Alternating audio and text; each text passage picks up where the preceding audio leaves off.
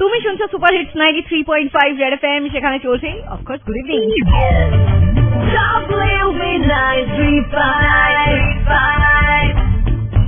hmm W B nine three five or what else আর সেখানে চলছে ধাঁধা কন্টেস্ট আজকে যে ধাঁধাটা জিজ্ঞেস করেছি that is very very interesting and বলেছি প্রকৃতি রিলেটেড উত্তর হবে তো জিজ্ঞেস করেছি সফেদ শয্যা পড়ে আছে কেউ না তাতে শোয়ে ভিতর থেকে খোলাম কুচি আঙিনাতে থয়ে মানে রেখে দেয় তো এটার উত্তরটা কি হবে হ্যালো হ্যালো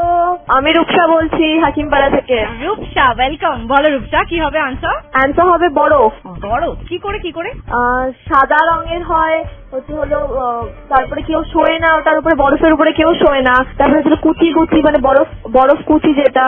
আঙিনাতে ধোয়ে বলছে তো তো বরফ তো লিকুইড নয় বরফ তো একটা কঠিন জিনিস তো বরফটা তুমি ভেরি সরি হবে না তুমি চেষ্টা করেছো এটা অনেক বড় কথা থ্যাংক ইউ হ্যাঁ হ্যাঁ প্রতিদিন আমি প্রতিদিন পার্টিসিপেট করছি একদম দেখবে একদম স্ট্রং হয়ে যাচ্ছে বুদ্ধি হ্যাঁ হ্যাঁ ঠিক ওকে ঠিক thank you tata tata hello শ্রেয়াদি আমি অর্পিতা বলছি আহ, আমার তো মনে হচ্ছে সমুদ্র সমুদ্র হতে পারে সমুদ্র কি করে কি করে সমুদ্র হতে পারে কারণ সমুদ্রের ঢেউ যখন ওঠে তখন তো কালারটা সাদা হয় একদম ঠিক কালকে ভুল উত্তর দিয়ে এসে একটু খারাপ লাগছিল হুম আজকে ব্যাপারটা মেকআপ হয়ে গেল বাজাতে যাবো হ্যালো হাই আমি ডলি বলছি আকাশ তো সাদা কালারের হয় এটার উত্তর কি আকাশ হবে ওখান থেকে তো বৃষ্টিও পড়ে তো আকাশ তো সাদা রঙের হয় না মেঘ সাদা হয় মেঘ কালো হয় আর Oh আকাশ